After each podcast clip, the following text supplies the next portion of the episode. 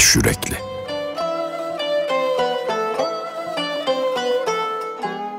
Bir zamanlar Şam'da Allah dostu adında akıllı biri yaşardı. Evi mağaraydı. Bir dağ oyuğunda geçiriyordu günlerini. Karanlık bir yeri yurt edinmiş, sabır ve kanaatle arkadaş olmuştu. Bulduğuyla yetinir, şükretmek için yerdi. İnsan görünümlü, melek kişiliğinde biriydi. Nice büyükler kapısına uğrar, nice ulular eşiğine yüz sürerlerdi. Fakat bir gün olsun onun başı sultanların kapısından içeri girmezdi. Gerçek insan benliğinden ihtirası, açgözlülüğü ve nefreti kovan kişidir. Nefsini dinleyen, onun bana şunu bul, bunu getir buyruğuna boyun eğen köy köy dolaşır, kişiliğini incitmeyi göze alırmış. Allah dostunun yaşadığı ülkede zalim bir sultan hüküm sürerdi. Güçsüz ve düşkünlere zulmederdi. Gördüğü acizin kolunu büker, sevgisiz, esirgeme nedir bilmezdi. Halkı mutsuzdu. Kimisi zulmünden kurtulmak için ülkeyi terk etmiş, gittikleri yerde onun zalim adını duyurmuşlardı. Gönlü incinmiş bazı yoksullar ülkeyi terk etmemişlerdi. Gece gündüz lanet okuyorlardı sultana. Zalim bir yere el uzatmaya görsün. Orada artık ne rahat ne de huzur kalır. Padişah zaman zaman Allah dostunun ziyaretine gelirdi. Fakat Allah dostu onun yüzüne bile bakmaz, ilgi göstermezdi. Bir gün dayanamayıp şöyle konuştu. Ey kutlu adam, beni görünce yüzünü asıyor, nefretini gizlemiyorsun. Oysa seni sevdiğimi biliyorsun. Bana karşı sevgisizliğinin nedeni nedir? Beni başkalarına tercih et, bana saygı göster demiyorum. Ayrıcalık istemiyorum. Varsayalım padişah değilim. Bari herhangi bir insana davrandığın gibi davran bana da. Başkalarıyla nasıl görüşüyorsan benimle de öyle görüş. Allah dostu kızgınlığını gizleyemedi. Halkın perişan bir durumda. Onlara zulmediyorsun. Benim sevdiğim insanların düşmanısın sen. Beni sevdiğine inanmıyorum. Bana gelip saygı göstereceğine, elimi öpeceğine, sevdiklerimi sevmeye, onlara karşı adil ve esirgeyici olmaya çalış. Seni sevmediğim halde nasıl yalan söylerim? Padişah çıt çıkarmadan dinliyordu Allah dostunu. Adamın gür sesi çınlıyordu. Derimi yüzseler bile Allah'ın sevdiğini kollamayanı sevmem, onunla dost olmam. Halkı zulümden inleyen, geceleri uyuyamayan taş yürekli sultanın uyuması ne kadar şaşırtıcıdır, ne anlamsızdır.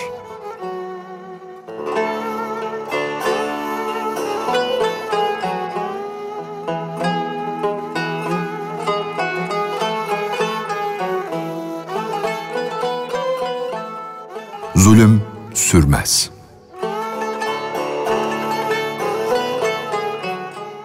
Ey kendini güçlü ve büyük gören insan! Küçüklere karşı zalim olma. Dünya geçicidir.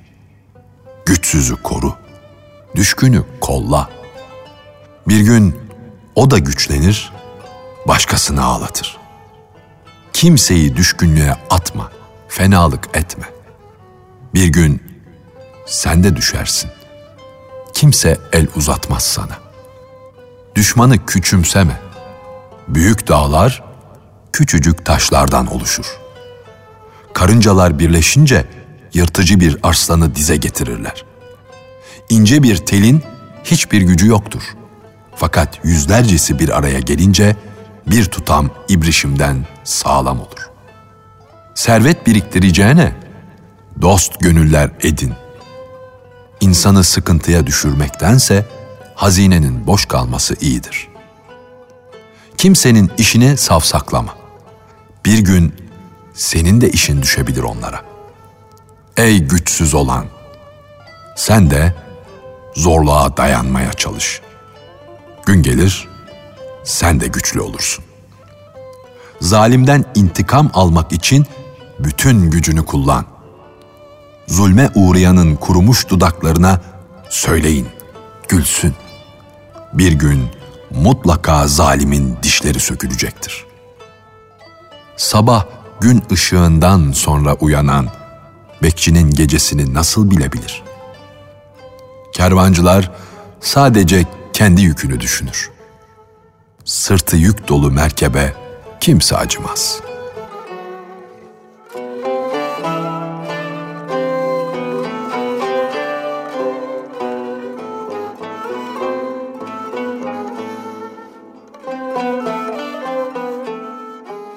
Yokluk acısı.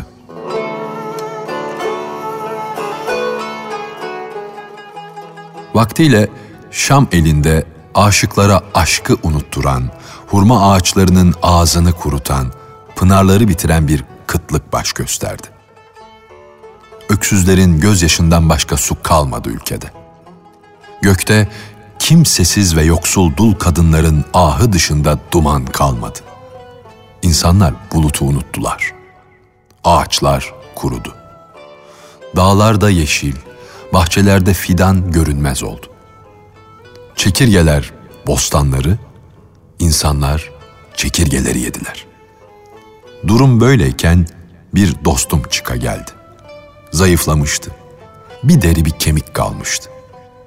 Oysa bir zamanlar zengin, şan ve şöhret sahibiydi. Sağlıklı bir insandı. Çok şaşırdım. Nedenini sordum. Dostum kızdı, bağırıp çağırmaya başladı. Nasıl bilmezsin? Biliyorsan niçin soruyorsun? Ülkenin üzerine inen bu kabusu görmüyor musun? Gökten bir damla rahmet inmiyor. Yerden göğe inilti yükseliyor. Biliyorum, dedim dostuma. Kıtlıktan neden korkuyorsun ki? Zehir, ilaç olmayınca öldürücüdür. Sen mi zarar göreceksin kıtlıktan? Telaşın boşuna. Başkalarının açlıktan kırılmasından sana ne? Bilginin cahile baktığı gibiydi gözlerindeki ifade. Şöyle dedi dostum. Bir deniz kıyısında durup sevdiklerinin sudaki boğuluşunu gören insanın yüreği nasıl rahat olabilir? Benim yüzüm yokluktan sarardı. Yoksulların acısı soldurdu yüzümü. Vicdan ve akıl sahibi insan ne kendinin ne de başkasının bedeninde bir yara görmek ister. Allah'a şükür bir acım yok. Fakat yokluk ve düşkünlük içindekilerin acısını görünce bedenim tir tir titriyor. Yanındaki hasta olan bir kişi ne kadar sağlıklı olursa olsun keyifli olabilir mi? Yoksulların açlığını düşününce boğazımdan bir lokma geçmiyor. Bana zehir oluyor. Sevdikleri zindandayken insan nasıl kendisini Gülistan'da sanabilir?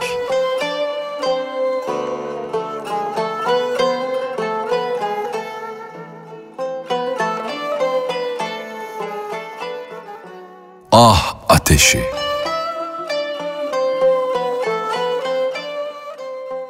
Vaktin birinde, geceliğin Bağdat civarında halkın yüreğinden yükselen ahlar, ateş yalımı olup şehrin yarısını yakmış. Yangından zarar görmeyen birisi, çok şükür demiş. Dükkanımıza ateş ilişmedi. Görgülü ve merhametli bir adam bunu duyunca sinirlenmiş. Ey düşüncesiz adam diye çıkışmış. Buna nasıl sevinirsin? Koca bir kent yanıyor, görmüyor musun? Açlıktan karnına taş bağlayanların yaşadığı bir ülkede insan nasıl rahatça midesini doyurabilir? Yoksulun açlıktan kan yuttuğunu gören bir zengin nasıl ağzında bir lokmayı keyifle çiğneyebilir? Hastanın sahibinin sağlığı yerindedir diye düşünme. Yakını ve sevdiği hastalanan acı içinde kıvranır durur. Merhametli yolcu, konaklayacağı yere ulaşınca geride kalanlar menzile erişmeden başını yastığa koyamaz. Mutlu olmak isteyen için Sa'di'nin sözü yeterlidir. Diken ekersen gül biçemezsin.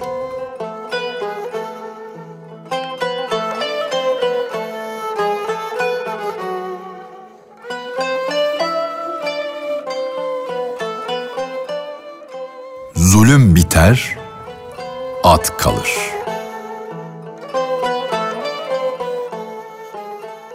Halkına zulmeden İran şahlarının sonunu biliyor musunuz? Ne güçleri kaldı, ne taç ve tahtları. Köylülere yaptıkları zulümden geriye sadece kötü bir isim bıraktılar dünyada. Burada sonsuz kalacaklarını sanıyorlardı. Oysa sandıkları gibi olmadı. Kendileri ve sahip oldukları yok oldu. Adaletli olana ne mutlu. Diriliş günü göğün gölgesinde rahat edeceklerdir. Allah, bağış ve ihsanda bulunmak istediği bir topluluğun başına adaletli ve esirgeyici yöneticiler geçirir. Yok etmek istediği halkı zalim bir sultanın eline bırakır. İyiler zalimden sakınırlar. Allah'ın bir cezasıdır çünkü o. Ey sultan, büyüklük Allah'tandır. Bunu böylece bil ve ona şükret. Şükür nimeti arttırır. Şükürsüzlük onu elden çıkarır. Şükredersen sonsuzlaşır nimet. Artık ona zeval erişmez. Padişahken zulmedersen sonunda dilenci olursun. Bir ülkede güçsüz, güçlüden zulüm görüyorsa yöneticiye uyku yasaktır. Halkını incitme. Allah seni onların nezaretine vermiştir. Sen çobansın. Sürüye hainlik edip kurt gibi davranma. Kötülüğün de sonu ölümdür. Hem de ona yaraşır kötü bir ölüm. Halka yapılan zulüm biter. Fakat bunu yapanın kötü adı devam eder.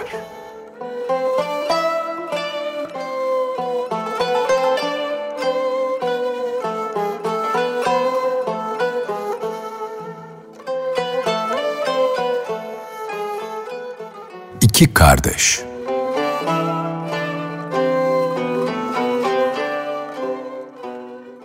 Doğuda babası bir, annesi farklı iki kardeş yaşardı. İkisi de askerlikte yetenekli, kılıç ve ok kullanmada usta, iyi huylu ve bilgin idiler. Oğullarının yiğit ve savaşçı olduğunu gören babaları ülkesini ikiye böldü. Yarısını birinin, diğer yarısını ötekinin gözetimine verdi. Böylece ölümünden sonraki taht kavgasını engelleyeceğini düşünmüştü. Bir zaman sonra öldü. Ecel onun da umut ipini üzdü. Oğullar kendi payıyla yetiniyordu. Servet ve asker varlığı sayılamayacak kadar çoktu. Fakat böyle sürmedi. Şehzadelerden biri adaletle iş görür, halkına sevgiyle davranırken diğerinin gözünü hırs bürüdü.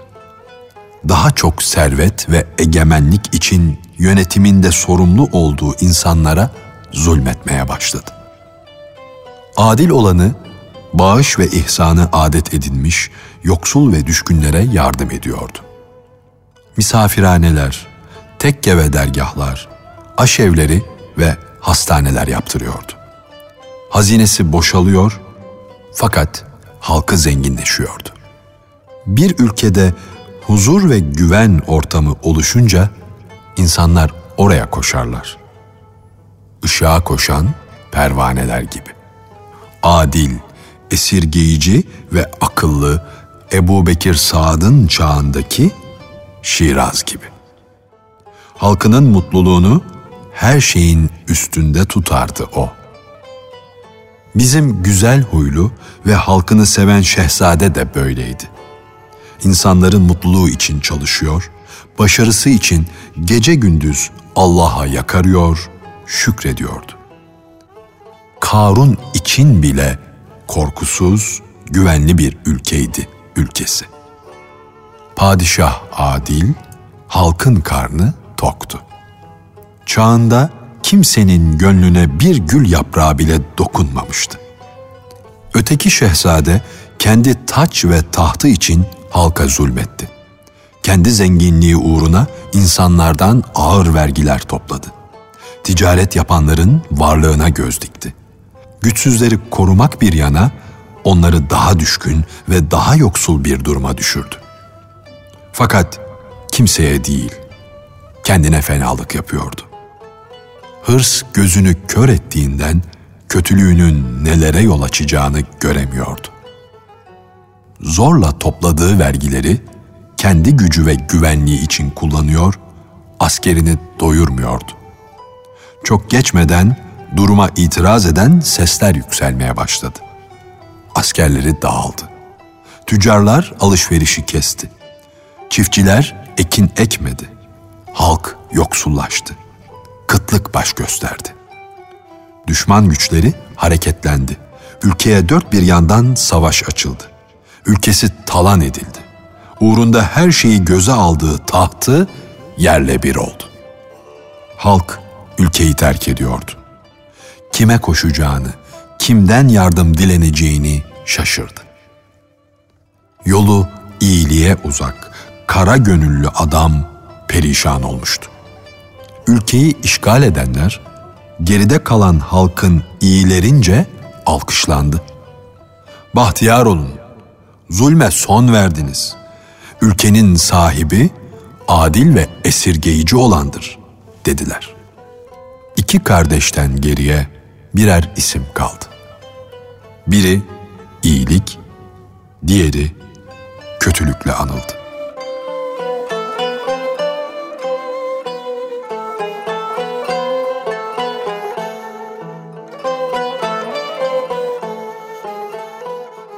Bahçıvan.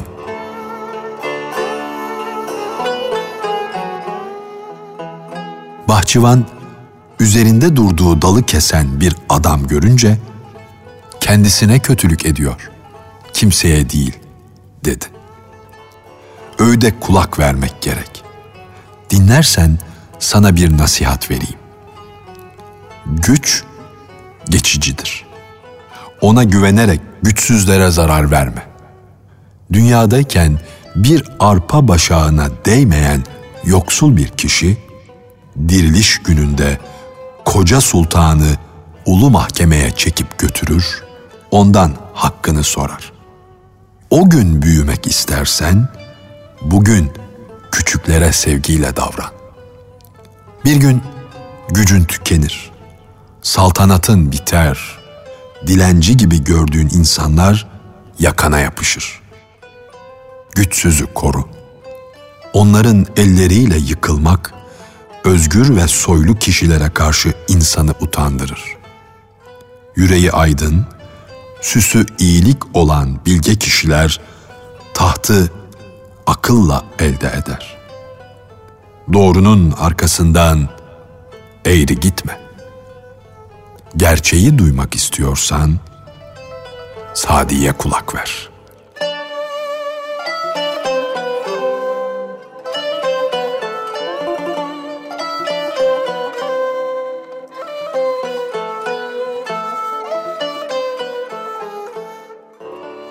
Kadere inanan kederden kurtulur.